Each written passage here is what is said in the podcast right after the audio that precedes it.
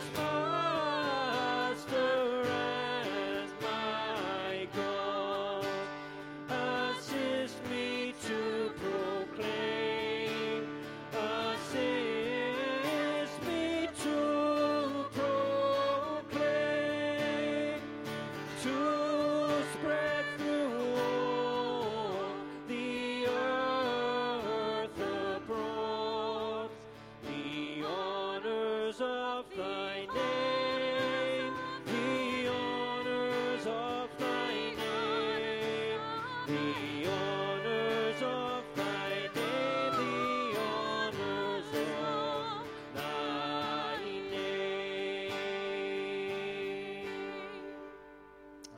Do have a seat.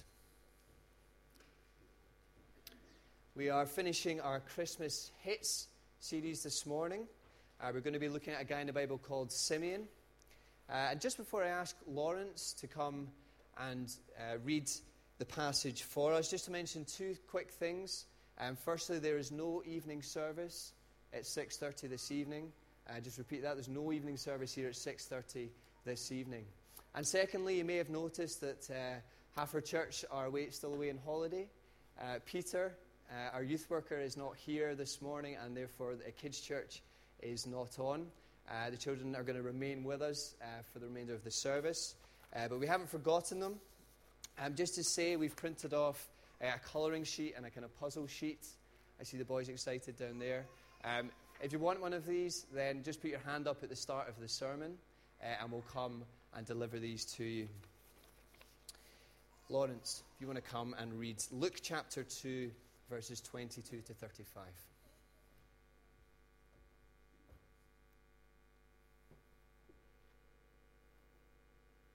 If you'd like to follow along with me, you'll find the reading in the Pew Bible on page 1028, and we're going to begin at verse number 22 you'd rather not follow on the screen, but I'm going to read from the screen so that we all get the same reading.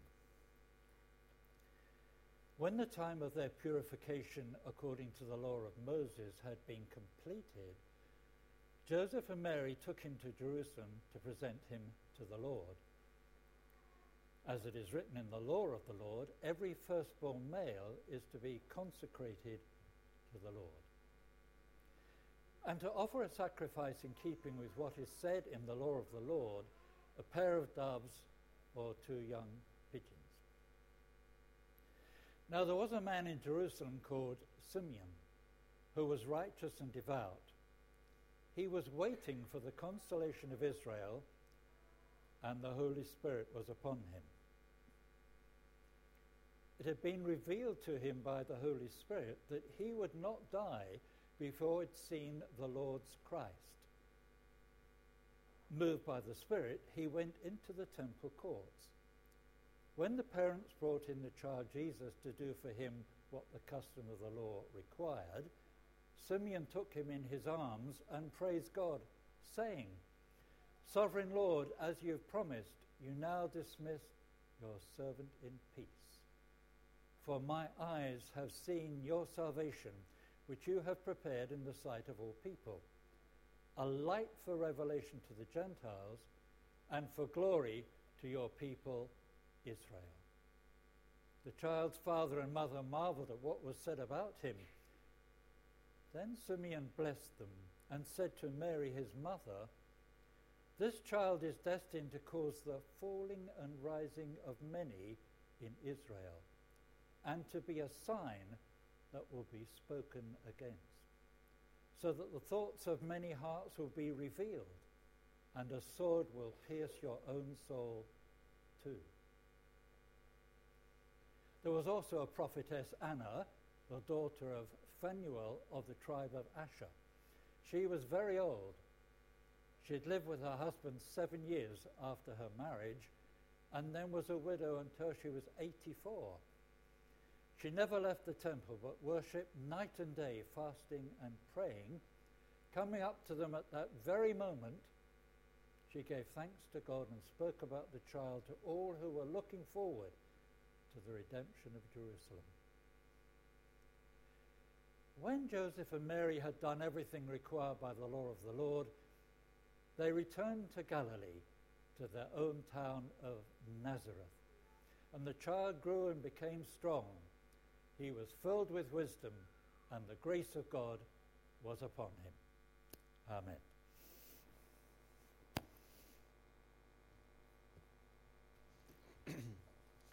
Thank you, Lawrence. So, just before Ian comes and, and speaks to us, we're going to sing two songs. Firstly, we're going to sing Tell Out My Soul, and then we're going to sing 10,000 Reasons. So, let's stand if you're able for both.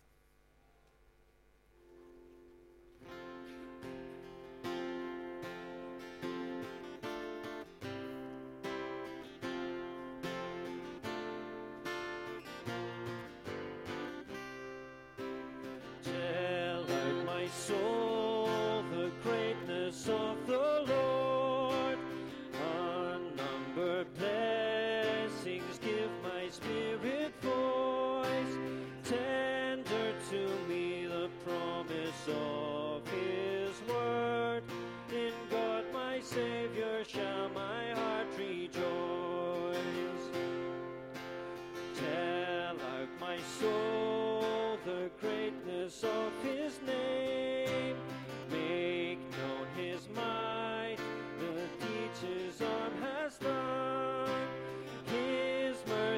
sure from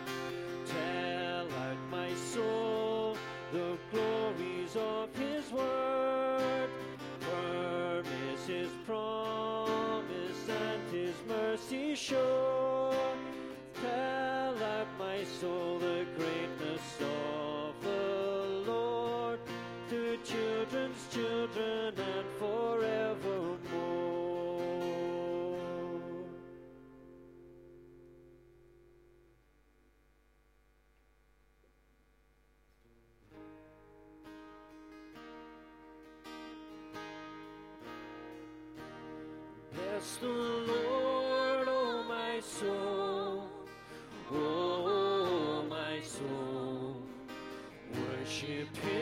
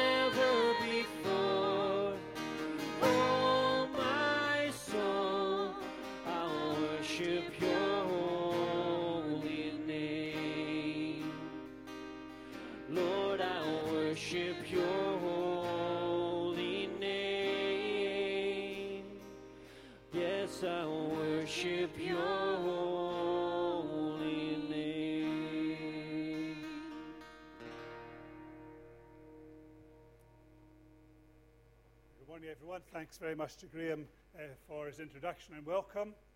I'm not going to read the passage again, but if you have a Bible, be handy if you return to Luke chapter 2 because we will be referring to it uh, as we go along this morning. I- I've called this final song, final hit that we're thinking about the song of a fulfilled life, and I hope that you'll uh, see the relevance of that uh, as we go along. This is John Glenn. John Glenn was the first American astronaut uh, to circle the Earth in 1962. He then went on to become a senator for 24 years and was at one stage a candidate to become Democratic Party nomination for president, didn't get there. But then in 1998, John Glenn became the oldest person ever to go into space when he was 77 years old. He's now 92 and I believe still going strong. After John Glenn went on his 1998 uh, expedition, he held a press conference, and one of the things that he said was this Old folks have ambitions and dreams too, like everybody else. So why don't they work for them? Why don't they go for it? Don't sit on the couch someplace. I suppose when we come to look at Simeon a- a- and Anna, we have a good example of old folks who weren't just sitting on the couch a- and waiting for the end of life. Simeon was waiting for the end of his life, but he was waiting with a purpose that, that, that he knew he was going to see the Messiah before he died. We assume that Simeon was an old man. We're not told, but I think it's reasonable to assume it. Anna certainly was old. And depending on which version of, of the Bible you read, you could read that she was 84, or you could read that she'd been a widow for 84 years, which would have made her well over 100 years old. And probably the former is the case, um, but certainly a very old woman. And yet, Simeon and Anna, uh, as elderly people, they weren't just sitting around aimlessly.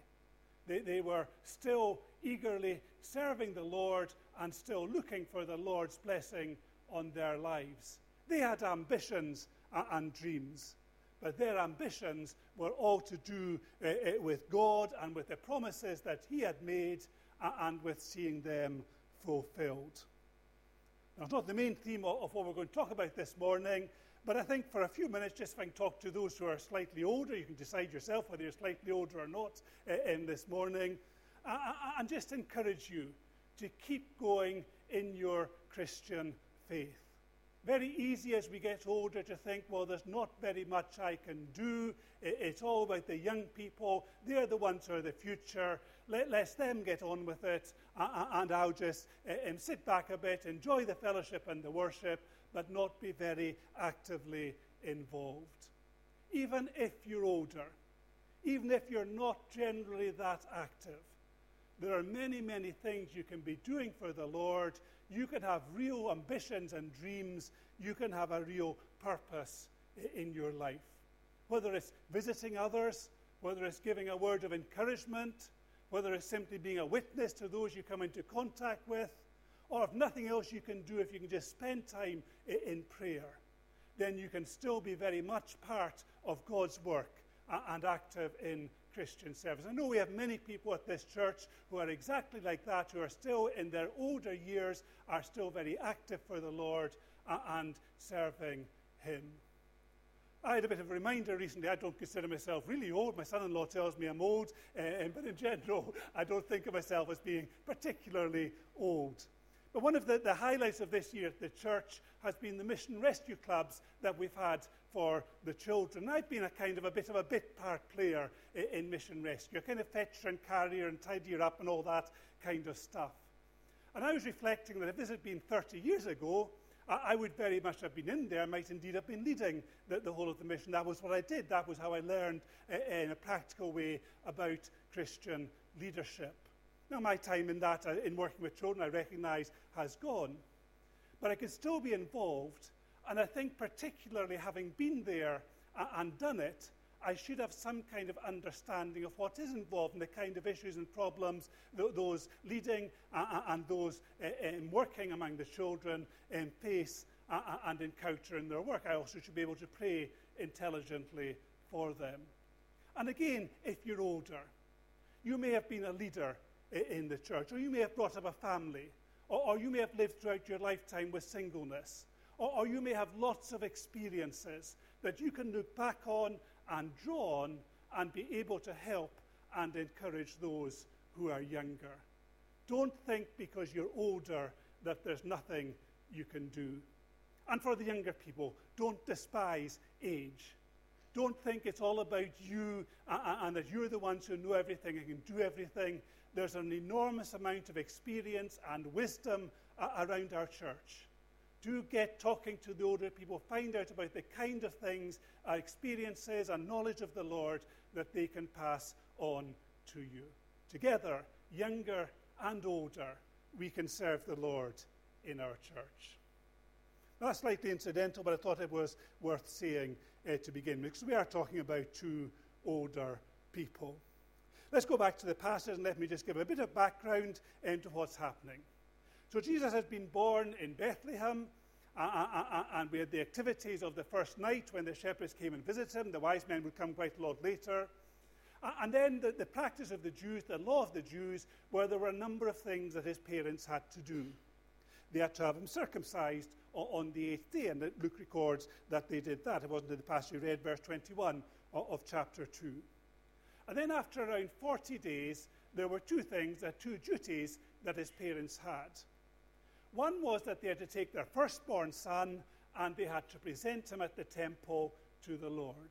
They had to dedicate their firstborn son to God's service. Now that goes back to uh, Old Testament times, to the Passover, uh, and when the firstborn sons of all everyone in Egypt w- was slain, except for the firstborn of the Jews. And following on from that, the firstborn of every family should have been dedicated to the Lord. A good example of that we have is Samuel from the Old Testament. Now, by the Lord's time, eh, eh, eh, it, it, it, the practice has slightly changed. In general, the parents would make a payment into the temple treasury, and that would kind of release them of their obligation to dedicate their firstborn to the son. And it was the Levites who, who did looking after the temple and, and all that kind of stuff. So that was one thing the parents had to do, though. They had to dedicate their son to the Lord.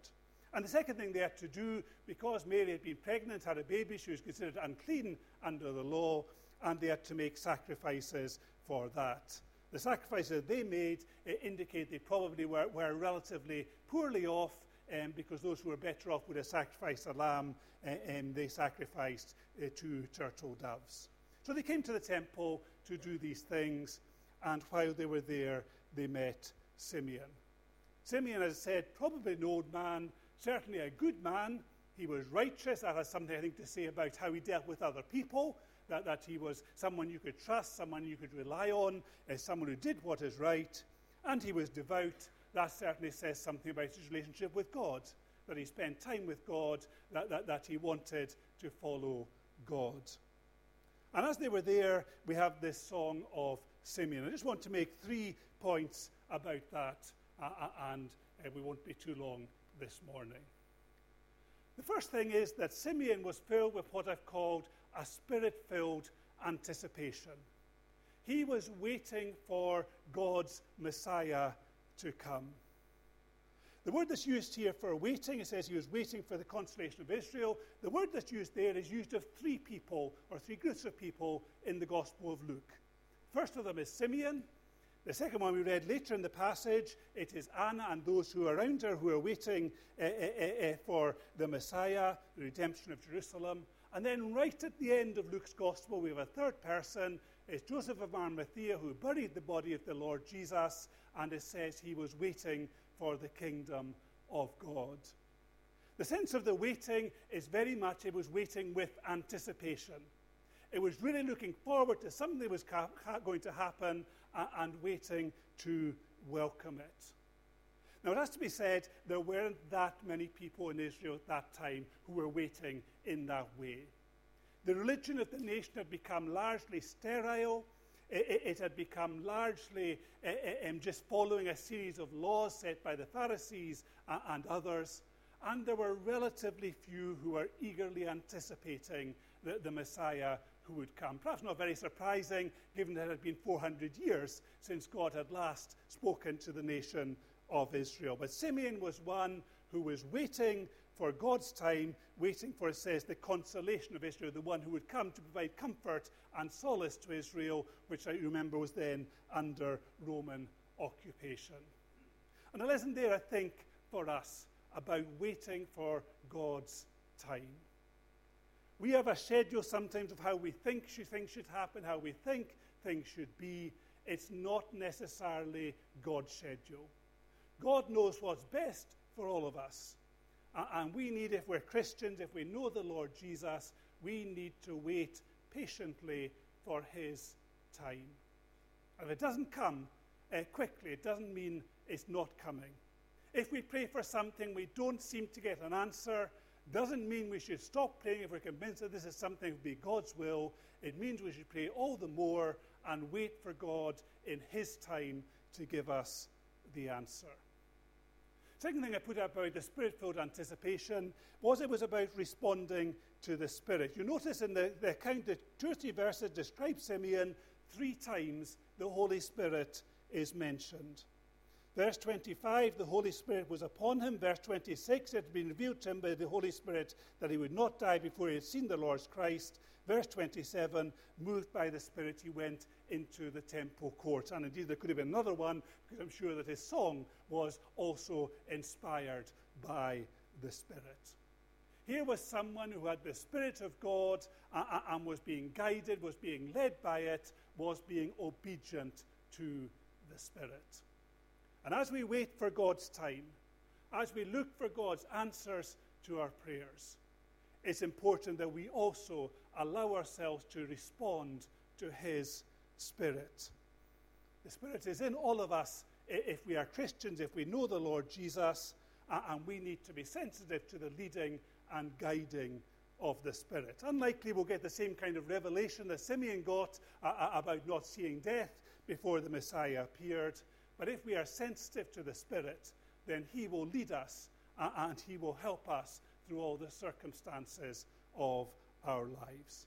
So Simeon was a man who was waiting for God's time and he was responding to the Spirit.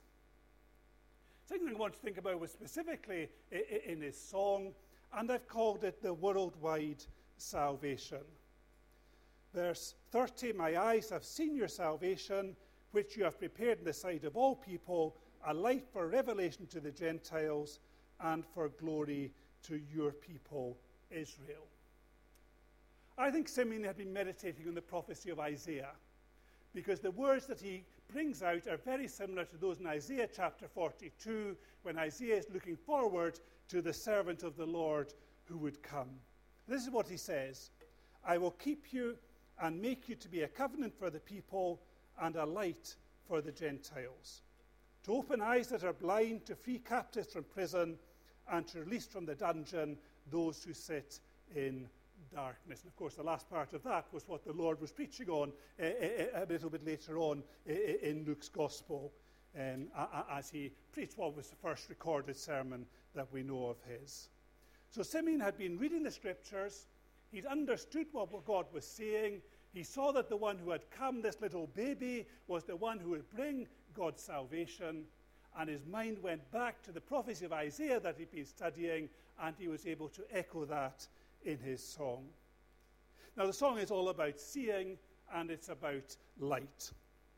So, the first thing he says, My eyes have seen your salvation, which you have prepared in the sight of all the people. I've seen your salvation it's prepared in the sight of all the people. Now, the Lord Jesus came to give us sight. The Bible tells us that we are walking around a, a blind uh, to God, and the Lord Jesus came as the light of the world to reveal God to us, to open our eyes so that we can see what God is like, so that we can see the way to God. And Simeon says, My eyes have seen your salvation. Just a little baby he saw. Wasn't anything particularly spectacular, but he knew that, that through that baby salvation would come. My eyes have seen your salvation, which you have prepared in the sight of all people. Simeon knew that eyes were going to be opened by the Lord Jesus, that those who were receptive would see him and would find salvation for themselves. And then says Simeon, he, he, he looks at the Jews and he looks at the Gentiles. So this is verse 32 a light for revelation to the Gentiles and for glory to your people Israel. This is the first time in Luke's gospel that it says explicitly that Jesus came to be Savior of Gentiles as well as Jews. When the angel Gabriel came to Mary, he, he talked about Jesus being a king on the throne of David forever. When the angels came uh, uh, to the shepherds, they said it was good news which will be for all people or all the people. But the shepherds may well have thought that is just for the Jews, for all the Jews, because they are God's people. Here, Simeon says, No, it's not just for the Jews. It is something that will reveal God to the Gentiles. This one who has come to be the light of the world, this one who has come to show us what God is like. He's not going to be restricted to one nation in the Middle East. He is the Savior who is here for all the world, for all who will believe in him. That's a fantastic message. That, that Jesus is there not just for any kind of select group of people, not just for a few uh, privileged folk. He is there for anyone who will put their trust in him, who will believe that through his death on the cross, that, that they can have forgiveness for sin, they can enjoy his salvation. The revelation was to the Gentiles as well as to the Jews doesn't mean that the Jews weren't special and aren't special because Simeon goes on and says, For glory to your people, Israel. And it is still special. The Jews, which were God's, who were God's uh, people throughout the Old Testament times, they are still a very special people in God's sight. Because out of that nation of Israel came the one who is the Messiah of the whole world. And Jesus is, in a very real sense, one who brings glory to that nation. Israel is still seen in our world as being a special, perhaps a slightly different nation, obviously caught up in, in the tensions uh, uh, and turmoil of the Middle East, but it is still the nation that God called to be his own. It is a nation that we read about that has a future with God. it, it is a nation from which the Messiah came, and for that, he is the glory of Israel. The salvation that God gives, that, that Simeon saw in that baby in the temple in Jerusalem, it is for all of us, all of us who will receive it. And finally, Simeon doesn't just stop at the end of what I suppose we might think of as his song, but he has something more to say specifically to Mary, the mother of the Lord Jesus, from verse 33 onward. And I've called this a heartrending revelation, a heartrending revelation. Heartrending for Mary. Mary had the joy of being a new mother. She, she knew that this baby who had been born to her was very special. And Simeon is the one who has to point out to her yes, the baby is very special indeed, but it's going to cause great pain for you. And looking forward, undoubtedly, to the death of the Lord Jesus. So for, for Mary, there was something, Simeon says, a sword will pierce your own soul, that she would have to suffer um, the anguish of seeing her son crucified, and perhaps at that point not realizing that he would be raised again gloriously. So it was heartrending for Mary. But I think heartrending goes a bit beyond that. Because the Bible tells us that the Word of God is like a sword uh, and that it pierces between the bone and the marrow. It is something uh, which reveals the hidden things of our hearts. And Jesus says Simeon is someone who is going to reveal the hidden things, the things that people would rather keep secret, and would differentiate between one and another. So he says in verse 34 this child is destined to cause the falling and rising of many in Israel and to be a sign that will be spoken against. When it says falling and rising, it may mean falling and rising of one person in the sense that they would be brought to their knees as they realized their sin and then raised again as they saw the salvation uh, through Jesus. I think more likely it's talking about two different groups of people one whom it would be caused to fall, and one who would be caused to rise. So for some people, Jesus would be a stumbling block. He would be someone they would see, they would witness what he was doing, they would hear what he was saying, and they would turn away from him. It would be unacceptable to them, and particularly for the Jews, when he went to the cross, when he was crucified there, that was, says Paul, it was a stumbling block for the Jews. And as Jesus forced people to make a choice about who he was and to think how that affected their lives, for some it would be something that made them fall, that, that, that, turned them away from God in a sense as they saw the goodness and the holiness of God and how far short of it they were. Jesus would be the one who would make them fall.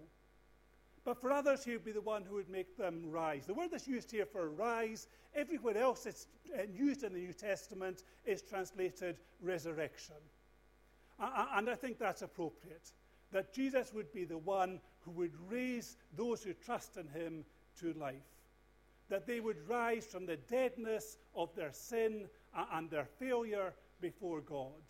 And they would rise, they would be resurrected in newness of life. It's what's symbolized when we have a baptism, when someone goes down into the water and comes up again. They're raised to walk a new life. And Jesus is one who divides us into two. Either we accept him or we reject him. If we reject him, it means that we fall, that, that, that we uh, um, have to face the, the consequence of our own sin for ourselves. If we accept him, then we're raised, we're resurrected. We, we come through his death and his resurrection to know that he is our Savior. The salvation that Simeon talked about is ours. Not because we've done anything particularly good, but because we've looked at Jesus, we've seen him as the Son of God, we've seen him as the Savior of the world, and we've put our trust in him. And as well as falling and rising, there is this thing of uncomfortable disclosure uh, that I've said. The thoughts of many hearts will be revealed. And ultimately, it's our attitude towards Jesus that reveals where our hearts are.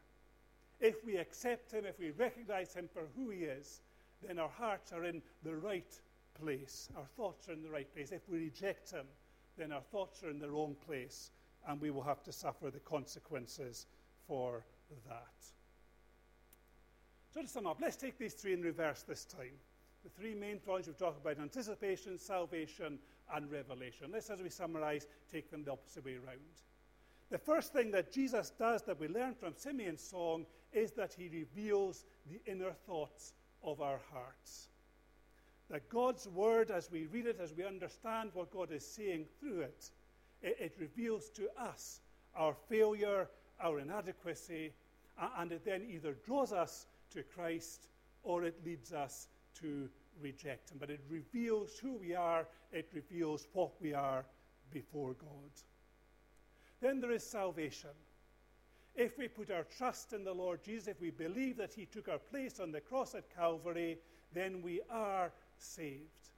If we believe He died and rose again, then we know for ourselves God's salvation.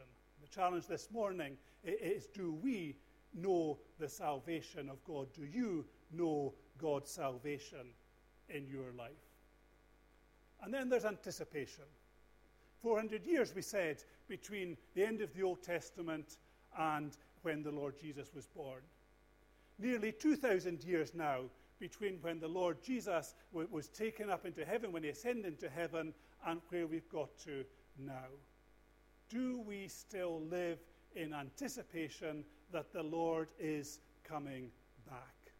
If we know Him, is this something that affects our thoughts and our actions? That Jesus is returning. We don't know when, it will be unexpected, but He is coming back. Are we prepared for him to come back? Are we looking forward to him coming back? Let me finish by reading you some verses from Paul's letter to Titus. Now, again, the word wait is used in this. It's used in connection with the Lord's second coming, but there are also a number of other themes that we thought about this morning. Titus chapter 2, Paul writes, For the grace of God has appeared that offers salvation to all people.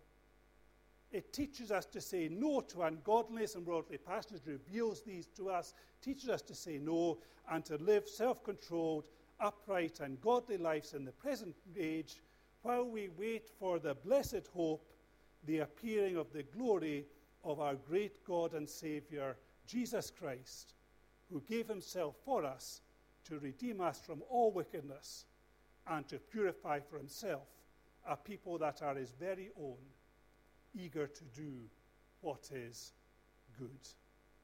The grace of God has appeared that offers salvation to all people. And those who have accepted that salvation wait for the blessed hope, the appearing of our great God and Savior, Jesus Christ. Do you know that salvation? Are you waiting eagerly for the Lord to come and to take you to be with Himself? Simeon wasn't afraid of death. All that he wanted was to see the Lord's salvation, the Lord Jesus, before he died. He could then go knowing that his life had been fulfilled that, that he had uh, achieved all that he wanted to achieve. He could go peacefully uh, to his death. Are we ready to meet the Lord? Are we looking forward to being with him? Let's pray together. Our Father, we thank you for your word to us this morning. We thank you for Simeon, for this probably elderly man who had this one ambition in life to see the Messiah before he died. We thank you for the way you had revealed that to him. We thank you for the patient uh, way in which he anticipated the Lord's coming. Thank you for the way he walked in the Spirit. And thank you for the way that you did indeed reveal your Son to him. We pray that you help all of us to examine ourselves, to look at that revelation of ourselves that your word brings, to ensure that we know the salvation that comes through Jesus Christ and then to live in anticipation of the Lord's return or, or, of going to be with Him through death. We thank you for your word. We thank you for the time of worship we've had this morning. And we just commit ourselves to you now in Jesus' name.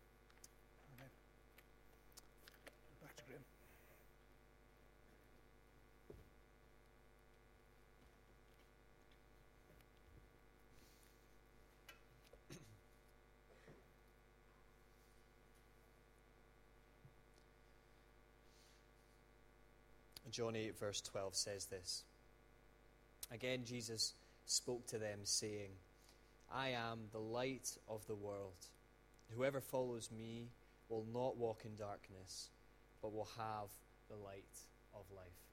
Let's close our service and let's sing, In Christ alone, my hope is found. He is my light, my strength, my song.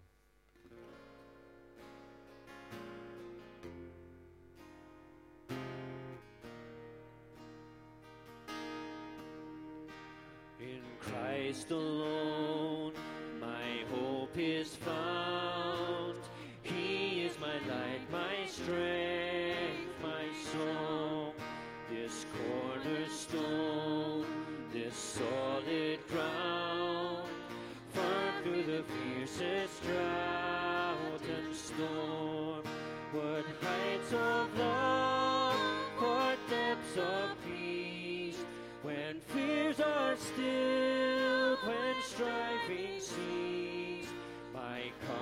Comforter, my all in all. Here in the love of Christ I stand. In Christ alone, who took on flesh, fullness of God in helpless babe, this gift of love and righteousness,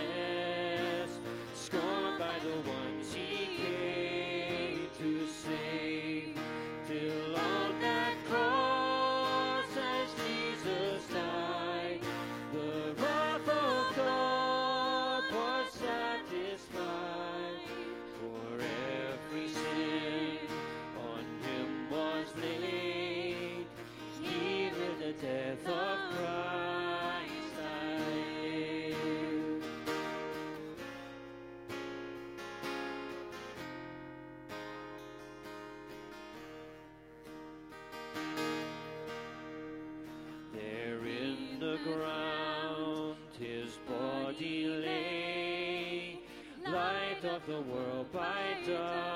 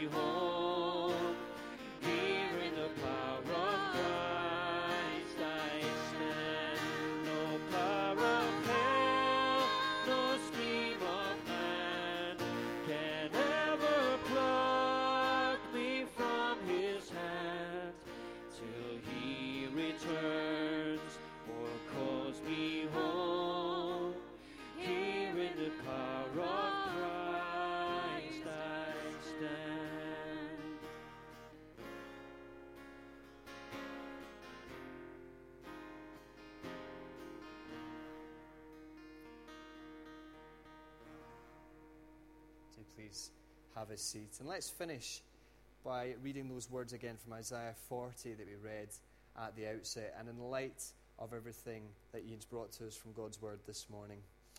Why do you say, O Jacob, and speak, O Israel, my way is hidden from the Lord, and my right is disregarded by my God? Have you not known? Have you not heard? The Lord is the everlasting God, the creator of the ends of the earth. He does not faint or grow weary. His understanding is unsearchable. He gives power to the faint, and to him who has no might, he increases strength. Even youths shall faint and be weary, and young men shall fall exhausted. But they who wait for the Lord shall renew their strength. They shall mount up with wings like eagles. They shall run and not be weary. They shall walk and not faint. And all, God's people said, Amen. Folks, that is the end of our service. Thank you so much for coming. Uh, please do hang around for tea and coffee, which is to my right and to your left. Um, and all it's left to say is have a great afternoon and a very happy new year when it comes. Thank you.